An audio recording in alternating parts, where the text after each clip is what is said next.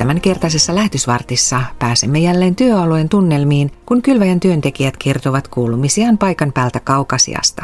Tämän jälkeen ohjelman opetusosiossa pastori Juuri Veikkolan aiheena on alabasteri.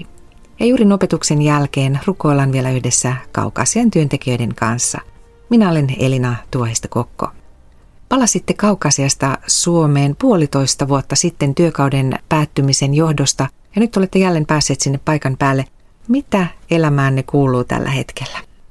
Tällä hetkellä kuuluu semmoista ihan asettautumista tänne uudelle työkaudelle. Me oltiin tosiaan reilu vuosi Suomessa. Sinä aikana meille syntyi toinen lapsi ja palattiin nyt sitten 4-henkisenä perheenä tänne Kaukasiaan. Ja onneksi me löydettiin täältä asunto aika pian meidän tänne paluun jälkeen, mutta kyllähän siinä alussa toki meni aikaa siihen, että saatiin asuntoon kaikki tarpeelliset tavarat ja järjestettyä paikallenne ja siivoiltua ja arki taas rullaamaan. Mun mies on jo aloittanut työt ja esikoinen on jo mennyt eskariin, että 3 viikkoa on täällä oltu ja arki alkaa jo pyöriä aika normaalisti. Tuon 1,5 vuoden ajan, kun olitte Suomessa, on paikallista seurakuntaa siellä Kaukasiassa johtanut paikallinen työntekijä. Miksi mielestänne tarvitsee lähettää ulkomaalaisia työntekijöitä täältä Suomesta asti, kun siellä omin voiminkin pärjätään? Kyllä me itsekin tuota kysymystä pohdittiin Suomessa ollessa ja nimenomaan sitä, että miten me se oma työ sitten nähdään, kun on myös paikallinen työntekijä, mutta kyllä siinä alkoi kantautua sitä viestiä sitten meille, että ei se ole niin helppoa kuin mitä aluksi arveltiin, että tämä paikallinen työntekijä vastaa siitä pienestä seurakunnan alusta, joka sitten nyt on ollut. Ja tuntuu, että siinä oli heti eli ihan semmoisia uusia haasteita ja tuntuu, että se semmoinen työn pitkäjänteisyys, niin se, että hän on tavallaan kuitenkin yksin siinä paikalla, että kyllä me heti koettiin, että häntä niin kuin voitaisiin tulla tukemaan. Monesti paikalliset työntekijät on niin kuin iältään aika nuoria sekä niin kuin, jos nyt voi arvioida toisia, niin uskossaan aika nuoria. Että tässä muslimimaassa kumminkin niin ne on ollut pääasiassa nuoria aikuisia, jotka on kääntynyt kristityiksi. Nähdään meidän roolikin niin, että me voitaisiin auttaa ja tukea ja mentoroida paikallista työntekijää ja hänen perhettään, että vaikka päävastuu onkin hänellä, niin hän kuitenkin vielä ainakin meidän näkökulman mukaan niin tarvitsee tukea ja ohjausta ja opetusta työssään. Millainen teidän roolinne sitten on tässä teidän paikallisessa seurakunnassa? Täällä oli sellainen tilanne, että tämä paikallinen työntekijä aloitti täällä pääkaupungissa jatkamaan sitä työtä, mitä oltiin aiemmin tehty. Ja hänellä on sellainen vahva evankelistan kutsumus ja hänellä oli vahva tunne, että hän haluaa tehdä siellä omalla kotiseudullaan, joka on vähän kauempana toisella puolella maata. Ja hän sitten siirtyi tuossa vähän aikaa sitten sinne tekemään työtä. Ja meillä nyt sitten on tietenkin hänen tukemisensa tältä vähän etäämmältä, mutta sitten myös, että me sitten otetaan vastuuta näistä seurakuntalaisista, jotka on täällä pääkaupungissa. Eli tämmöinen vähän muuttunut tilanne, mutta paljon vähän semmoista samanlaistakin. Tällä hetkellä meillä on ajatus, että päävastuu työstä on kuitenkin sillä paikallisella työntekijällä ja huolimatta siitä, että hän asuu nyt toisella puolella maata, niin on toiveissa, että hän voisi silloin tällöin käydä tässä pääkaupungissa ja pitää tilaisuuksia. Ja sitten meillä on ajatuksena, että ne seurakuntalaiset, jotka asuu tässä pääkaupungissa, että heidän kanssaan voitaisiin kodeissa pitää yhteisiä raamatun lukuja, rukoushetkiä ja rohkaista heitä heidän elämässä ja uskossa. Täällä ei pysty pitämään kovin vapaasti mitään kerhoja tai semmoisia ainakaan lapsille tai nuorille. Et enemmän se tapahtuu kodeissa ja ystävyyssuhteiden kautta. Ja meidän seurakunnalla ei ole virallista rekisteröintiä, et ei sillä lailla pystytä vuokraamaan mitään tilaa tai pitämään mitään suurisuuntaisia kerhoja ja tapahtumia. Et enemmän se on sellaista kodeissa tapahtuvaa kokoontumista ja raamattupiiritoimintaa. Täällä Kaukasiassa tuon seurakuntatyön lisäksi tehdään useammastakin syystä sitten semmoista päivätyötä. Aikaisemmin tein ohjelmistoprojektia ja tuntui, että nyt kaipas vähän erilaista, niin kyselin sitten kansainväliseltä koululta ja heillä oli tämmöinen ATK-opettajan tai IT-informaatioteknologian opettajan paikka auki.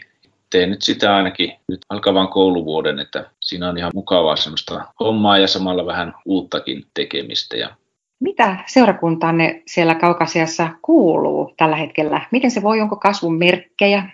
Rehellisesti jos vastaan, niin ollaan siinä tilanteessa, että meidän reilu vuoden poissaolon aikana niin ihmiset on vähän niin kuin hajaantunut, että osa on löytänyt jonkun toisen seurakunnan, jossa he on ruvennut käymään säännöllisesti.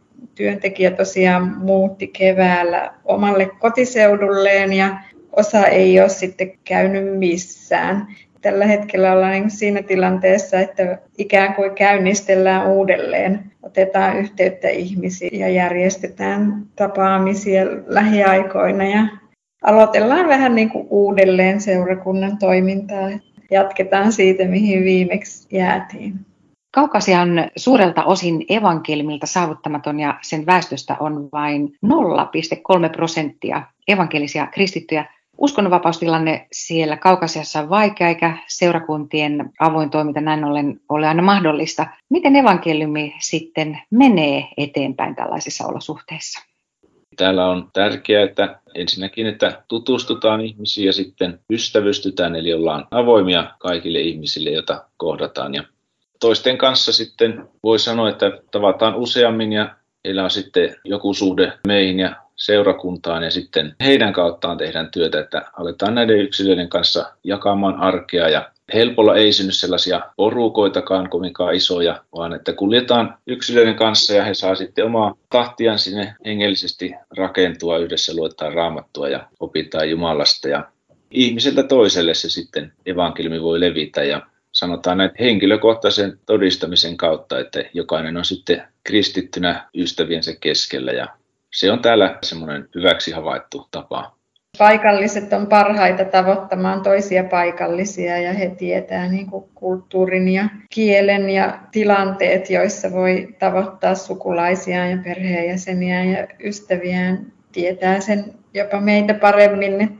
Millä mielin suuntaatte tästä eteenpäin uuteen työkauteen?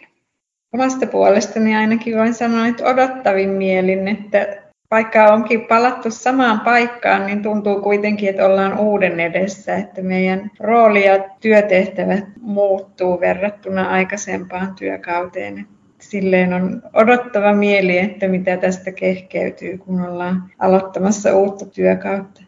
Sellainen tunne, että Jumala avaa niin vähän kerrallaan meitäkin näkemään, että miksi me nyt on tänne tultu, että millaisiin työtehtäviin jatkossa johdattaa, että ollaan avoimin mielin ja toki luottavaisin mielin, että toki tietää, että sitten haasteita ja vastoinkäymisiäkin varmasti tulee, mutta että iloitaan niistä positiivisista asioista, joita saadaan. Kylväjä tavoittamattomien tavoittamiseksi jo vuodesta 1974. Siinä Kylväjän työntekijät kertoivat kuulumisiaan paikan päältä Kaukasiasta. Tilaa lähetin kirje, niin kuulet ajankohtaisia uutisia säännöllisesti sähköpostitse tai paperikirjeenä. Lisätietoa löydät osoitteesta kylvaja.fi. Voit liittyä myös Kylväjä Aasiassa Facebook-ryhmään ja näin pysyt mukana työn käänteissä.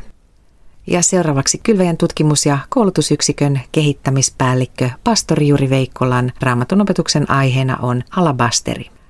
Jeesuksen viimeisten vaiheiden edellä Matteuksen evankeliumissa kerrotaan tapahtuma Jeesuksen voitelusta. Siinä on pääosassa nainen, joka rikkoi alabasteripullon ja voiteli sen sisältämällä tuoksuöljyllä Jeesuksen pään. Naisen käyttämän pullon sisältö oli todella kallisarvoinen. Se vastasi vuosipalkkaa. Tutkijoiden mukaan kyseessä lienee idästä tuotu, mahdollisesti suvun perintönä kiertänyt tuoksuöljy, jota ajan tapaan käytettiin pitkäkaulaisessa, kertakäyttöisessä pullossa. Käyttötarve oli normaalisti kuolleen voiteleminen. Pullo avattiin kaulanlasi rikkomalla ja se käytettiin kerralla loppuun. Uuden testamentin mukaan nainen voiteli Jeesuksen pään tällä öljyllä. Sen käyttäminen Jeesuksen päähän oli kuitenkin vieressä olevien opetuslasten mielestä haaskausta. Tällainen pääoma, kallis pullo, olisi heidän mukaan kannattanut ennemmin myydä ja käyttää raha köyhien auttamiseen. Ajattelussaan he seurasivat 5. Mooseksen kirjan tuttua opetusta, jossa kehotettiin muistamaan köyhiä. Jeesus ei kuitenkaan asettunut naista kritisoivien puolelle, vaan puolusti häntä ja sanoi, miksi te pahoitatte naisen mielen? Hän teki minulle hyvän teon, köyhät teillä on luonanne aina, mutta minua teillä ei aina ole. Ja sen jälkeen Jeesus muistutti paikalla olevia, että tämä nainen tullaan aina muistamaan siellä, missä evankeliumia julistetaan. No tämä, miten Jeesus puolusti naista, jättää mietityttävää. Rinnastamalla köyhien tarpeet oman läsnäolonsa, Jeesus ei kieltänyt auttamistyön merkitystä, mutta hän laittoi asiat tärkeysjärjestykseen. Sanomalla hän osoitti, miten Jumalan kohtaaminen on auttamisenkin etusijalla. Uskonnolliset ihmiset eivät hyväksyneet tätä mallia käytännössä. Heille materiaaliset tarpeet tulivat hengellisten tarpeiden edelle, ja puolustajia ei siinä paikassa ollut kuin yksi, Jeesus Kristus. Hän oli ainoa huoneessa oleva, joka tuki naisen toimintaa. Mikä naisen toiminnassa oli sellaista, mitä meidän tulisi oppia? No ensinnä nainen oli löytänyt levon Jumalan kanssa. Hän uskalsi lähestyä Jeesusta. Ja mekin voimme miettiä Jeesuksen sovitusta ja tukeutua hänen armoonsa, kun lähestymme häntä. Näin voimme turvallisella mielellä tulla Jeesuksen luo. Ja palveleminen lähtee tästä kiitollisuudesta, mitä tämä sovitus on saanut meissä aikaan. Nainen toimi sydän edellä. Hän toimi sen vaikutuksesta, mitä sisimmässään koki oikeaksi. Se oli kohdata Jeesus ja palvella. Häntä ei opetettu tai käsketty tekemään sitä, mitä hän teki. Hänelle se oli henkilökohtainen kutsu. Ja naisen tekemä palvelu keskittyi Jumalaan. Kuvittele huone, jossa avataan tuoksuva öljy. Muutkin paikalla olevat voivat haistaa sellaisen, niin kuin tässäkin tapauksessa. Ja se on upea tuoksu, josta voi nauttia kaikki muutkin. Mutta se oli suunnattu Jumalalle. Nainen uhrasi omastaan Jeesuksen eteen paljon. Se ei ollut mitätöntä, se ei ollut maksutonta, se ei ollut ilmaista hyvän tekemistä. Jumalan palveleminen tällä tavalla maksoi ja hän panosti siihen paljon. Arkikielellä voisi sanoa, että hän oli täysillä mukana. Toisen korintolaiskirjeen 5. luvussa lukee näin. Ja hän on kuollut kaikkien puolesta, jotta ne, jotka elävät, eivät enää eläisi itselleen, vaan hänelle, joka on kuollut ja noussut kuolleista heidän tähtensä. Näin pastori Juuri Veikkola. Uusi Kylväjä-lehti ilmestyi syyskuun alkupuolella ja tämän 4 kertaa vuodessa ilmestyvän maksuttoman lehden voit tilata osoitteesta kylvaja.fi. Ja nyt lähetysvartin päätteeksi rukoillaan vielä yhdessä Kylväjän Kaukasian työntekijöiden kanssa.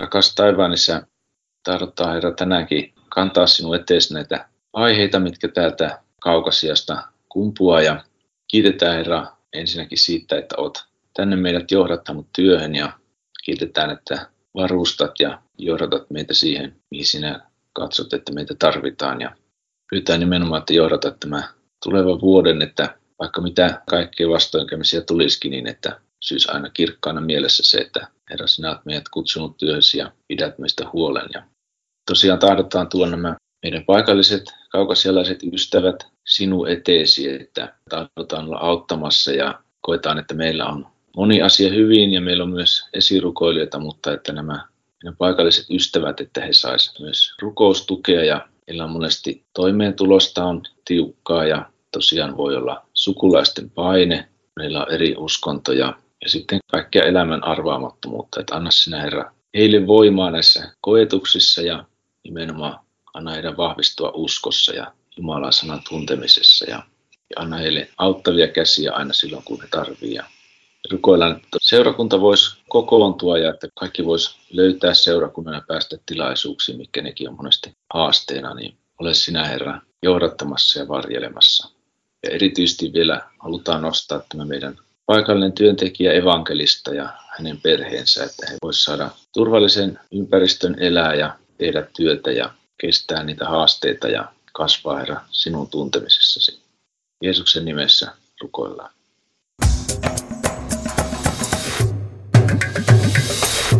Kylväjä.fi